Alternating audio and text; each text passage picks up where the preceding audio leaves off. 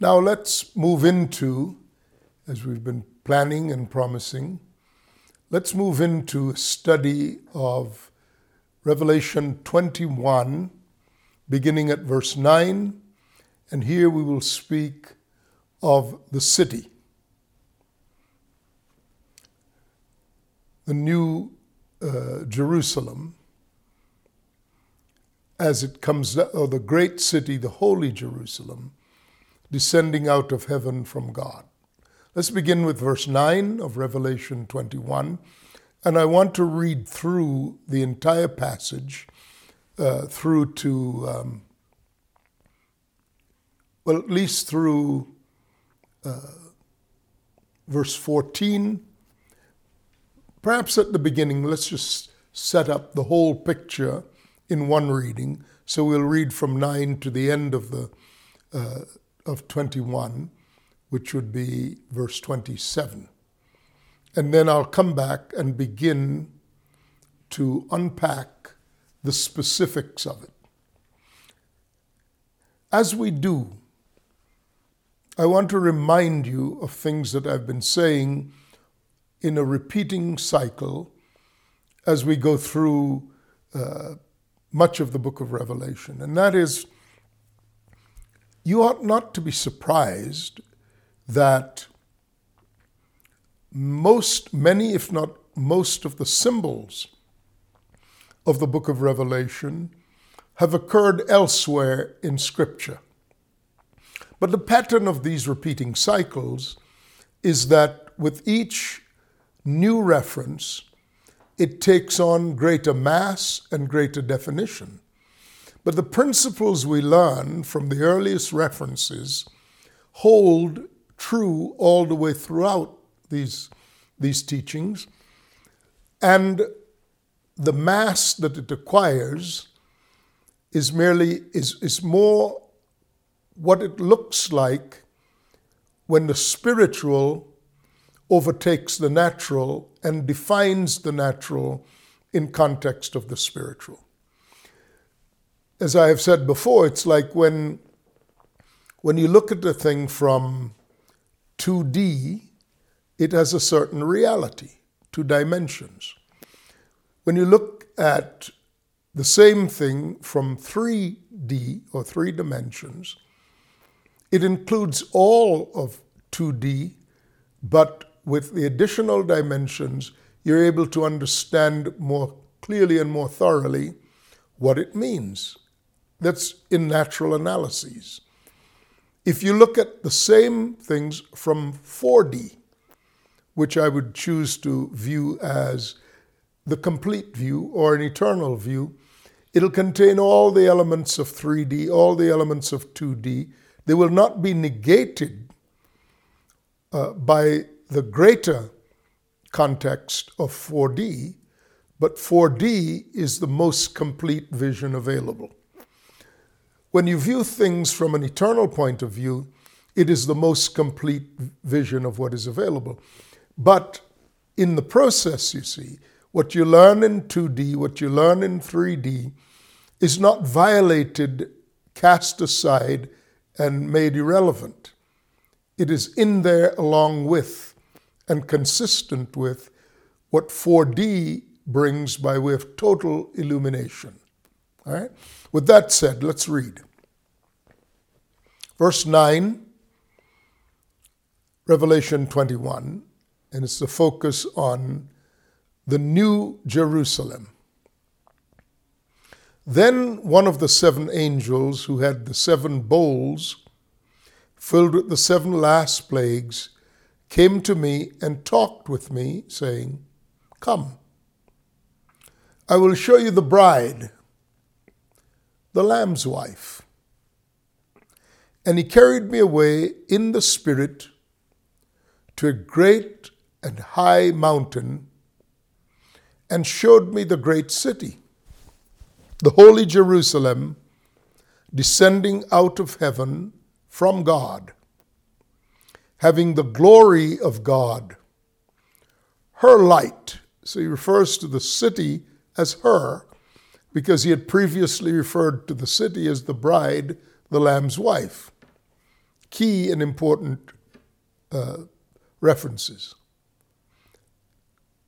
Having the glory of God, her light was like a precious stone, like a jasper stone, clear as crystal. Also, she had a great and high wall with 12 gates and 12 angels at the gates, and names written on them. So, on the gates, are names written, which are the names of the 12 tribes of the children of Israel. Three gates on the east, three gates on the north, three gates to the south, and three gates to the west. Now, the wall of the city had 12 foundations, and on them were the names of the 12 apostles of the Lamb. And he who talked with me had a golden reed to measure the city, its gates, and its walls. The city is laid out as a square. Its length is as great as its breadth. And he measured the city with the reed 12,000 furlongs, which in modern parlance would be about 1,380 miles. Yes, 1,380 miles. To give context, if you're flying at in, in the normal flight path of an airplane, you're usually anywhere between five and eight miles up. So, by contrast, this is 1,380 miles in every direction. Its length, its breadth, and its height are equal, it says in verse 17 or in verse 16. Then he measured its walls 140 cubits according to the measure of a man, that is, of an angel. Fascinating framing, isn't it? So here, man and angel are conflated. The construction of his wall was of jasper, and the city was pure gold, like clear glass. The foundations of the walls of the city were adorned with all kinds of precious stones. The first foundation was jasper, the second, sapphire, the, ter- the third, chalcedony, the fourth, emerald, the fifth, sardonyx, the sixth, sardius, the seventh, chrysolite, the eighth, beryl, the ninth, topaz, the tenth, chrysoprase, the eleventh, jacinth, and the twelfth, amethyst.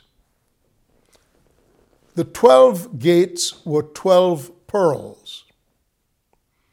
Each individual gate was of one pearl, and the street of the city was pure gold, like transparent glass.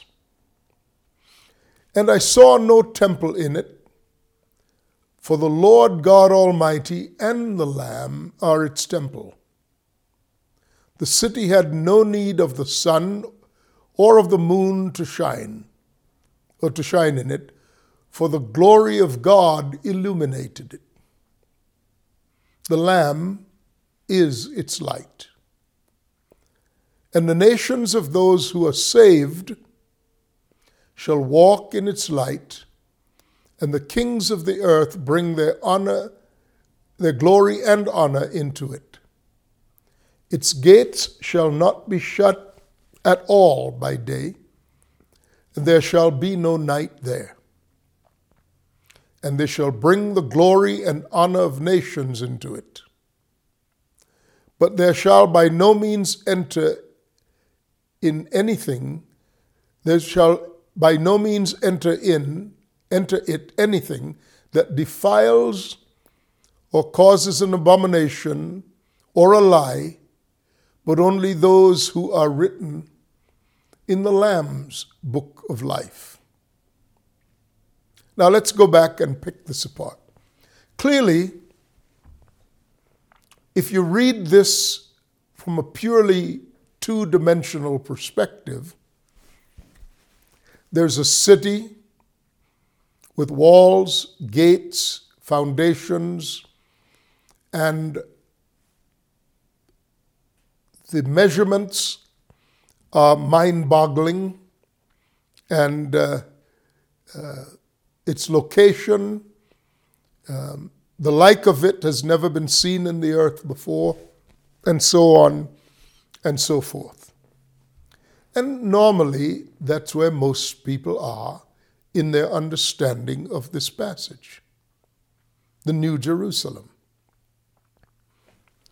So, I want to take you back as we go through each of these pieces and look at the antecedents of this of these things in other passages of scripture.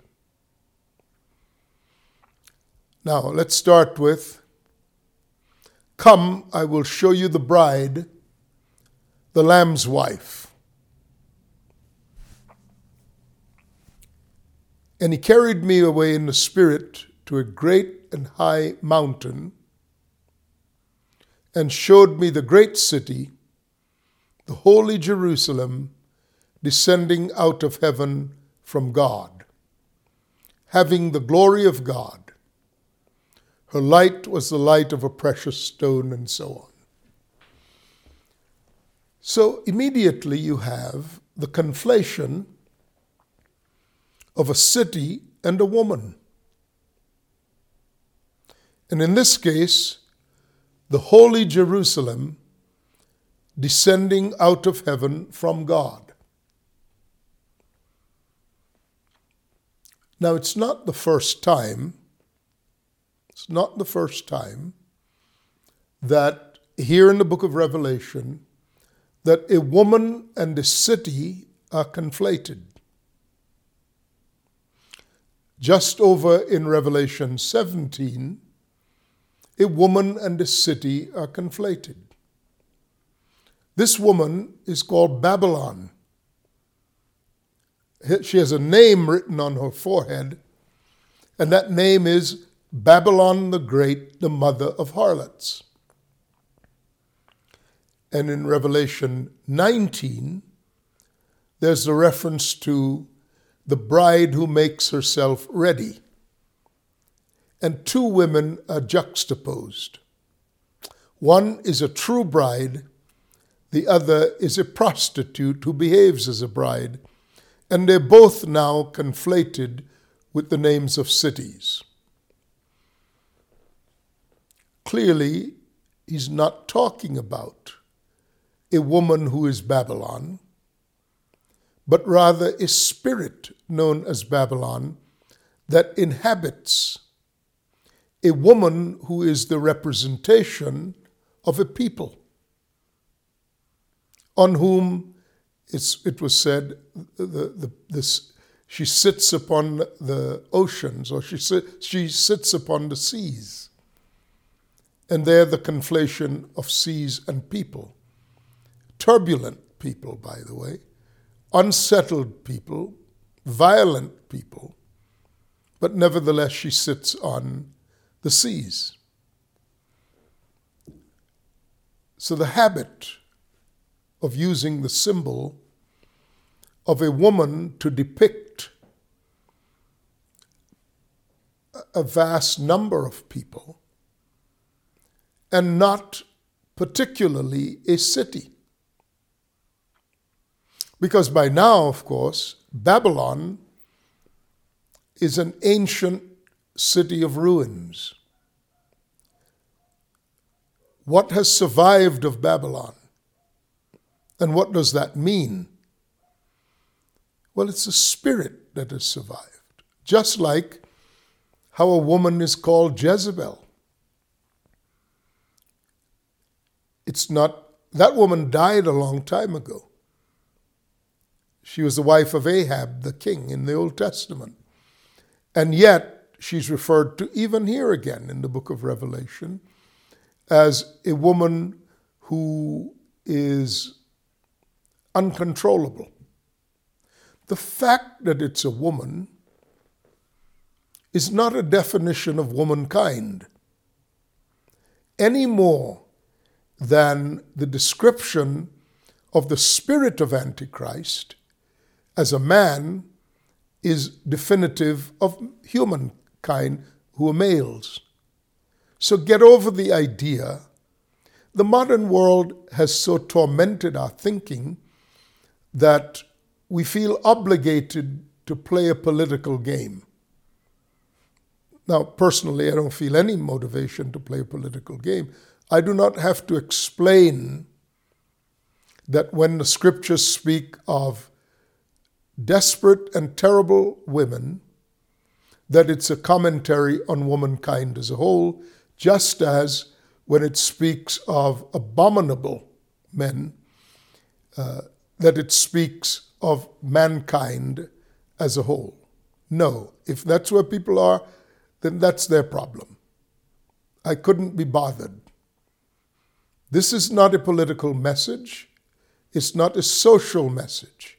This is a prophetic unveiling of the end of the age when nations are gathered together and when God Himself begins to assert the finality of His dominance and control over creation. And any person who thinks their private agenda amounts to a hill of beans is as foolish and deranged as persons get. These messages are not meant for any kind of current choreography within the context of the social order of the day. These messages are meant to liberate the minds of people so that they may see the looming tidal wave that is coming. And if all they want to do is play on the beach and pretend that everything must go their way, then let them do that. Let the wicked be wicked still. But also let the righteous be righteous still. It is precisely because we have leadership that is like the wind, easily blown everywhere, that we have an apologetic, defensive leadership that ends up favoring the wrong things altogether and becoming irrelevant. There are voices that are speaking in the world today that are speaking for God. And their authority and power is not dependent even slightly on the goodwill of any particular audience. Such voices are likely to be viewed as voices crying in the wilderness. And they're not for mass consumption, but they are for the light and illumination of those with a love for the truth. So cities have been labeled by the names of terrible women, gross religious figures that destroy, that torment and destroy mankind, have on the other side been labeled with the names of men. We are to understand what is meant, and it has nothing to do with the gender of male or the gender of female, has to do with something else. And if you're interested in that something else, come on with this study. But I am frankly tired of people who have such preset agendas of every kind, of every kind. You heard me, of every kind. So preset agendas of every kind who cannot sit still to learn anything beyond what tickles their ear and confirms what they already believe. I'm not here for that. Go somewhere else if that's what you're looking for because I'm speaking what God is saying. And that's all I care to speak. If you like that, then learn something from it. If you hate it, then that's your problem. not mine, and it won't change even slightly the trajectory of what I'm saying. All right, I got that out of the way. The New Jerusalem adorned as a set aside uh, and reference to the Lamb's wife. Always in Scripture, the reference to the bride of Christ is never a romantic ideal, as in human sense of romantic ideals. So it's not a sexual relationship.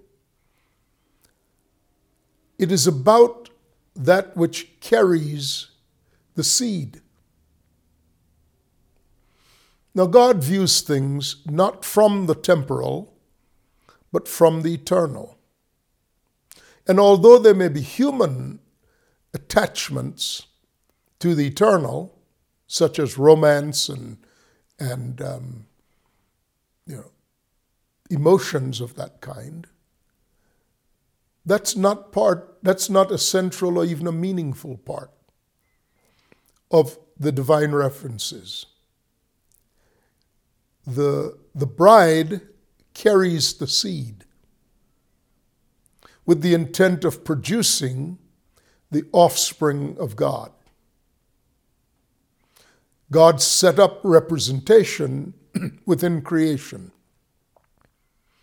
So, husbands represent Christ, wives represent the bride of Christ. In those representations, the husband is required to lay down his life for the wife, and the wife is required to obey the husband because they are in a divine configuration, not in a human sociological one. If you superimpose human sociological conceits upon divine representations, you will inevitably miss the point. And you'll be no better for whatever outcomes your arguments produce societally, they'll have absolutely no value in terms of eternal things. Eternal things view all matters from the point of view of God, not from the point of view of human flesh, human rights, human preferences, and such things. So, in regards to that, the bride is the carrier of the seed and is therefore indispensable to the outcome of the husband. Adam had a bride who was taken out of him, and she was equipped with the womb that carried the seed to fulfill the promise that God made to Abraham, uh, uh to, to Adam, and subsequently gave that promise specifically to Abraham, which was, In thy seed shall all the nations of the earth be blessed. And more to the point, that the seed of Adam through Eve by attribution would crush the head of the serpent. This is stripped down to an eternal reference and not laden with human sociological emotional preferences. So it is that the bride, the Lamb's wife, is referred to as a city. In fact, it's not just a city, it's the great city, holy Jerusalem, descending out of heaven from God. This is clearly a reference that has uh, antecedents, and we spoke about that before when we first introduced the idea of the New Jerusalem uh, in this teaching series when we started at verse 20, uh, chapter 21 and at verse 1.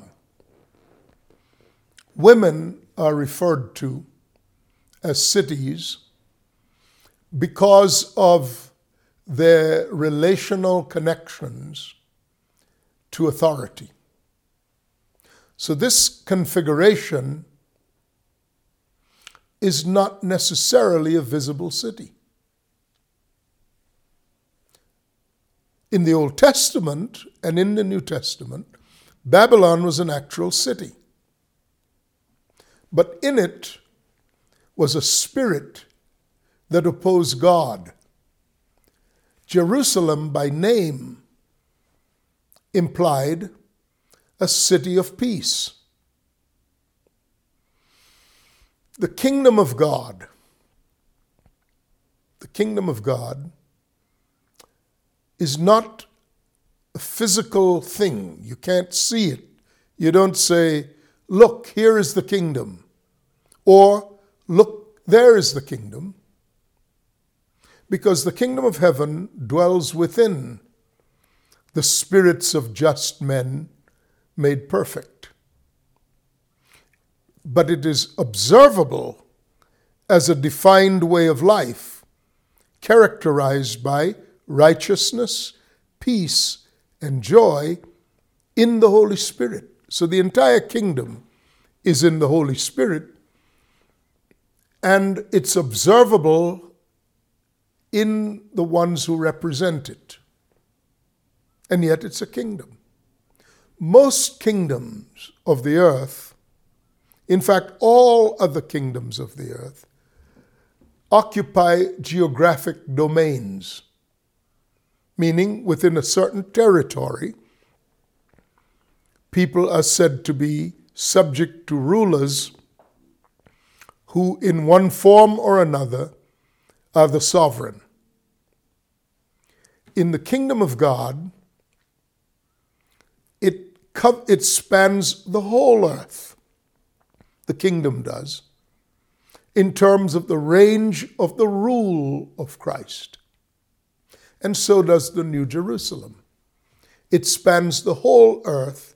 And now, when we see this, manifesta- this final manifestation on the new earth of the new, of Jerusalem, the city of peace, another word for the kingdom of heaven, then its span is over the whole earth.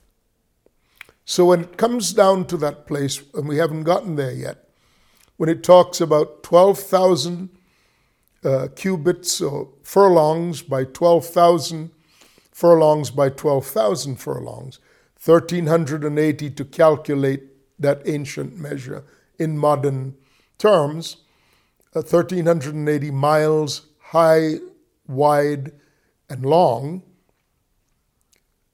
it's important to note that in the modern calculation, you've departed from the number 12. It's 12,000 by 12,000 by 12,000. The repeating of the number 12 and the additor of the number uh, 1,000 is meant to be a symbolic reference. 12 is the number of government, Thousand is meant to speak of range and volume. In short, it's speaking about the presence of Christ and the saints upon the whole earth. And the descriptors of foundations and precious stones are descriptions of the manner in which the glory of God is depicted for human consumption, the glory of God upon a people who occupy and dominate the whole earth. Because the earth, in fact, is the Lord's and the fullness thereof. As I come back to unpack this further, we'll, dwell, we'll delve into these particulars about this great city. I'm Sam Soleyn, and I'll see you then. Bye now.